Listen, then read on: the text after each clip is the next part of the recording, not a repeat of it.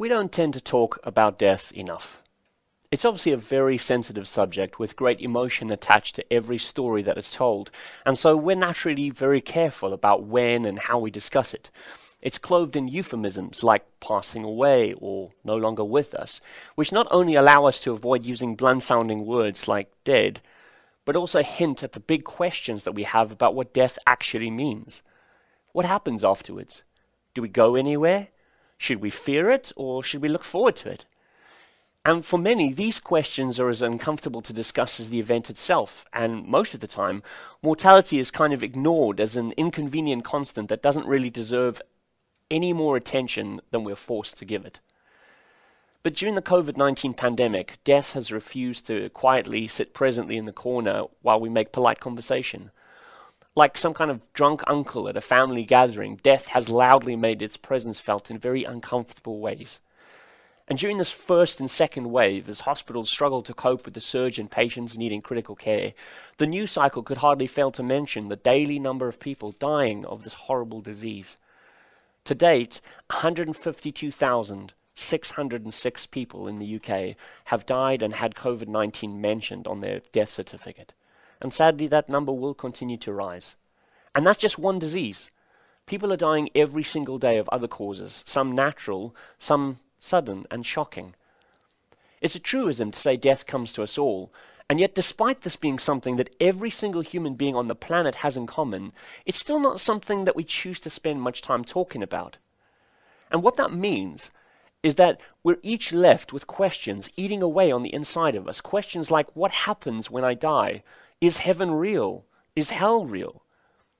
Now, I appreciate that many who are listening today will have recently been bereaved, and others are still struggling with the loss of a loved one that took place many years ago. That's how grief works. There's no statute of limitations on grief. Some might think that a series of talks on death and the afterlife during a pandemic is insensitive. But my response is simply to point out the fact that people are going to experience grief and loss, whether we talk about it or not but at least we may be able to bring some comfort uh, to those who are wrestling internally with questions or emotions that don't find an easy place to come out in everyday social interactions. You know, pretending it isn't happening isn't helpful to anyone. Bottling up grief and loss is extremely unhealthy for us. And yet, there seem to be very limited situations in which it seems socially acceptable to let that grief out. We want to help. But I do need to manage your expectations a bit in case you think that I'm finally going to reveal in great detail what exactly you can expect to happen when you die. Now, having not died yet, I can only tell you what's been passed on to me by the disciples of the only person I know to have come back from the dead after three days in the grave. You know, the minute details are a bit sketchy, if I'm honest, but the good news is that thanks to Jesus, the big picture is actually pretty clear. And there's a lesson in there for all of us, really. You see, humans crave the security of certainty, definite statements, black and white answers without any ambiguity. We tend to fear the unknown, and so we want to conclusively explain things and avoid the tension of contrasting possibilities. However, some things just aren't that simple, especially matters related to faith, God, and the afterlife. And if God exists and is genuinely the creator of everything around us, we have to accept and expect that a person of that level of intelligence and power is always going to be quite mysterious to us, and his thoughts and his plans are going to confuse us from time to time. And if you're a Christian, how you respond when there's more than one opinion or way of viewing things is critical. It's a critical measure of your faith and its maturity. You see, mature Christians can distinguish between what they really need to be certain about to call themselves a Christian and secondary issues that we don't all need to agree on. Immature Christians get angry with people who hold opposing views to them. It's always been this way. Listen to what the Apostle Paul said about this. Paul was one of the early disciples of Jesus and the founder of numerous churches in the earliest days of Christianity. Many of the books in, in the New Testament part of the Bible were actually written by him, including the book of Romans, in which the passage that we're looking at today is found. So I want to read that to you from Romans chapter 14, verses 1 to 12. This is what Paul says. He says, Accept the one whose faith is weak without quarreling over disputable matters. One person's faith allows them to eat anything, but another whose faith is weak eats only vegetables. The one who eats everything must not treat with contempt the one who does not. And the one who does not eat everything must not judge the one who does, for God has accepted them. Who are you to judge someone else's servant? To their own master, servant stands or fall. And they will stand, for the Lord is able to make them stand. One person considers one day more sacred than another, another considers every day alike. Each of them should be fully convinced in their own mind. Whoever regards one day as special does so to the Lord. Whoever eats meat does so to the Lord, for they give thanks to God. And whoever abstains does so to the Lord and gives thanks to God. And here's, here's where it begins to get really interesting because he says, For none of us lives for ourselves alone, and none of us dies for ourselves alone. If we live, we live for the Lord, and if we die, we die for the Lord. So whether we live or die, we belong to the Lord. For this very reason, Christ died and returned to life, so that he might be the Lord of both the dead and the living. You then, why do you judge your brother or sister? Or why do you treat them with contempt? For we will all stand before God's judgment seat. It is written, As surely as I live, says the Lord, every knee will bow before me, every tongue will acknowledge God. So then, each of us will give an account of ourselves to God. Now, straight off the bat, as we read this story, Paul mentions a couple of things that Christians have argued with each other about for centuries. Is it okay to eat meat? Particularly if some of it has been dedicated to other gods in a sacred ceremony of an alternate religion. Or should we all be vegetarians anyway, since meat requires us to kill animals? Is Saturday the real Sabbath, or is it Sunday? Or should every day be treated as equally holy? Now, if you're not a Christian, you probably think these are really weird things to argue about, and you'd be right. But sometimes Christians get very passionate about particular ideas or traditions because of their desire to please God. We're human. We fight about stuff that matters to us. It's not good, but it's, it's normal. You want to know some other things that Christians argue about? Well, just hang around church for long enough and you'll probably hear some arguments about which charities we should be supporting, which version of the Bible is the most accurate, who should be labeled as a false teacher, whether or not women should be allowed to be ministers, which songs should we be singing, and what the end times will be like, and so on and so forth. Paul kinds, calls these kinds of questions disputable matters.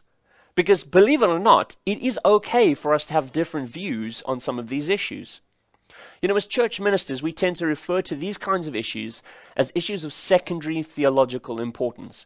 Because although they affect people's lives and their ongoing relationship with God and with others, these are not the key issues that determines a person's eternal destiny.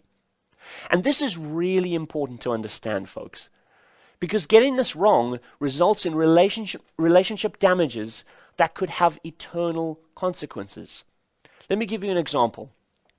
If someone comes to church for the very first time in their life as an adult, and they are told by someone that unless they stop drinking alcohol, they will never go to heaven, that's false teaching. They have been lied to and told that what happens after they die is dependent on how well they lived their life. That is not the good news of Jesus Christ. It is not the Christian gospel because it suggests that we are judged by our works and not by our faith in the work of Jesus on our behalf. If that person goes away thinking they have to behave before they belong, they might give up on faith because it's far too difficult for us to meet all of the requirements of the Bible's laws. But Christianity says that Jesus met them on our behalf so our failings could be forgiven. You know, if someone tells you that you're destined for hell because you haven't been baptized, that's false teaching. It's not the Christian gospel because it suggests that we are judged according to our religious observance rather than by placing our faith in Jesus as our Savior. You know, maybe some people listening to this talk today have been misled by others into thinking that we have to somehow earn our way into God's good books by living according to all the rules and the regulations that we find in the Bible. Maybe you've given up trying, but somewhere in your heart you still fear that one day you might be sent to hell for not doing something that you found impossible to do. And if that's you today, I want to make it absolutely clear that according to the teachings of Christianity, God accepts us on the basis of our faith in Jesus, who He is, and what He has done to save us, not on the basis of anything that we have been able to do to please Him. When we place our faith in Jesus as Lord and Savior, God accepts us, flawed as we are, and He begins to transform us to become more like Jesus. That is the good news. And that's why Paul wrote to Christians in Rome to tell them to stop judging one another and quarreling, and instead to start accepting one another as brothers and sisters and fellow servants of Jesus Christ. The point that Paul is trying to make is that our eternal destiny is determined not by our actions, but by the judgment of God concerning the actions of Jesus Christ on our behalf. God judges us on the basis of our faith in Him, on our relationship with Jesus Christ, who Paul said died and returned to life so that He might be the Lord of both the dead and the living. Folks, I don't know if you're going to see a white light or a tunnel after you die or if you'll see your own body as if floating above it, as some people have said happens. I don't know if your life is going to flash before your eyes like a film reel. But what I do know, according to the things that God has revealed to us through the Bible, is that after you die, you will stand before God's judgment seat. Whether that's immediately after you die or sometime later, that's debatable. But the judgment of God is not. Paul says the Bible makes it categorically clear that every knee will bow before the Lord, and every tongue will have to acknowledge him and therefore give an account of ourselves to God as our judge. You know, we don't always judge things correctly, but God does. We can't pass judgment on others correctly, and so we shouldn't do it. But God can, and He will one day, including passing judgment on you and I. He is the master of justice, the Lord of the living and the dead, and only He is able to determine our eternal destiny. But remember the good news. He doesn't judge us according to our own goodness or according to how religious we were.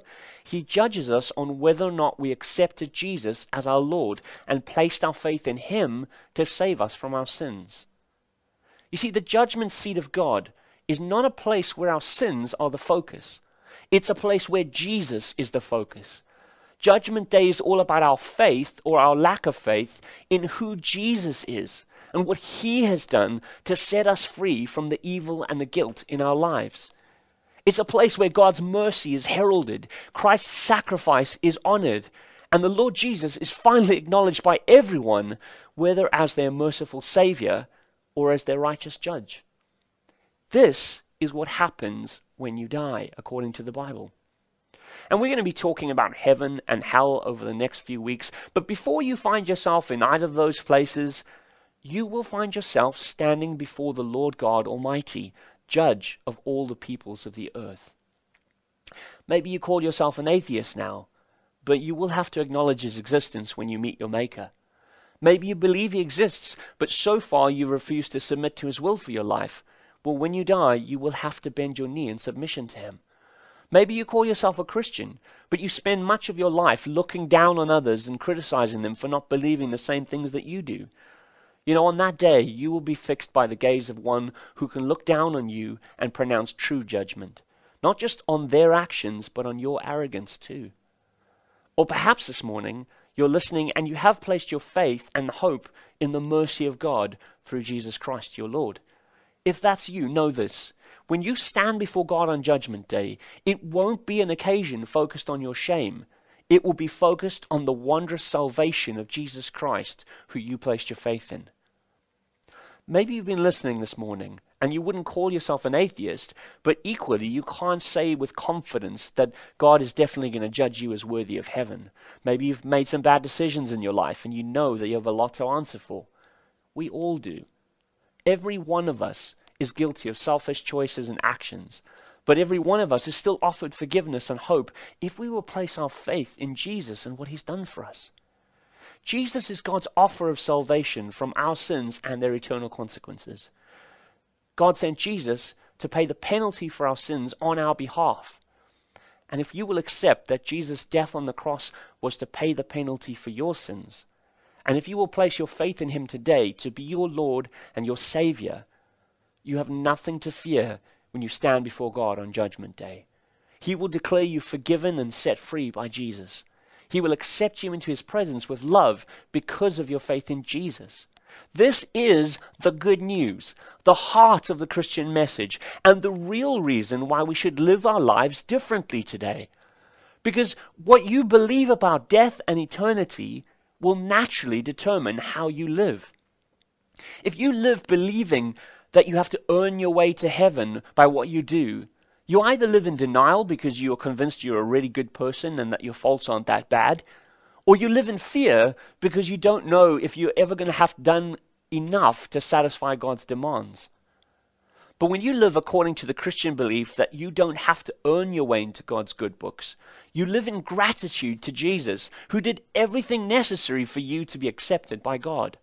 There is freedom and peace in this way of living, a sense of trusting in God's faithfulness and love as they have been displayed in the life, the work, the death, and the resurrection of Jesus. You know, folks, Jesus is the issue of primary theological importance.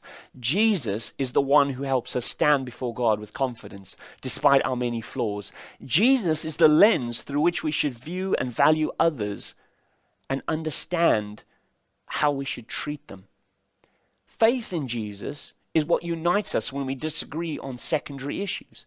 Jesus is the reason we can learn to accept and love people who may think and act differently to us.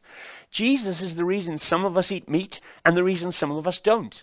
He's the reason some people devote time to God on a Saturday, others on a Sunday, and some every day. Jesus is the master of all Christians, the one we all serve, and our hope in this life and into the beyond. My question for you this morning is Do you know him? Have you placed your faith in him as Lord and Savior of the living and of the dead? Have you asked him to forgive your sins? Do you believe that he will present you to God as one clothed in innocence that he's freely given you through his sacrificial death and resurrection to new life? If so, Live in response to this great hope and love your neighbor like he would have you love them, without judgment or contempt for those who see things differently to you. If not, you may want to pray a prayer of repentance and trust today, asking Him to forgive you for your sins on the basis of what He has done to present you faultless before the judgment seat of God. You can pray with me now and echo these sentiments in your heart, and God will hear your prayer. Let's pray together. Father God, I confess my sins to you, and I ask for you to forgive me. I place my trust in Jesus as my Savior, and I ask you to transform me so that I become more like Him. Help me to honor you with the rest of my life, not out of obligation, but out of gratitude for your great love for me shown in Jesus. Amen. You know, in closing, I just want to say that there may be someone watching today who still has not surrendered their life into God's hand, and you are currently living as if there will be no consequences for your actions in this world. If that's you, I want to simply warn you that if you are not judged by your faith, you will be judged by God according to your actions, and the time to turn your life over to Him and trust in Him is now. You know, when your life ends and you go into the beyond, Make no mistake, you will have to give an account of yourself to God. My prayer for you today is that you recognize what I have, that I am not good enough to warrant God's mercy. And I need to place my trust in His forgiveness and my life in His merciful hands before it's too late. And finally, if you're watching this and you've been the victim of someone's selfish actions, someone maybe who was never caught and never punished for what they did to you, know this God will not let the sins of the unrepentant people go unpunished. He is a just judge, and he will not turn a blind eye to evil on the day of judgment. Pray for your enemies, that they might realize the evil that they've done and that they might repent and turn to God for forgiveness. Don't hold on to anger in your heart because it will do you no good. Place your trust in God to vindicate you and to leave the judgment in his hands. He will prove faithful in this life and into the beyond.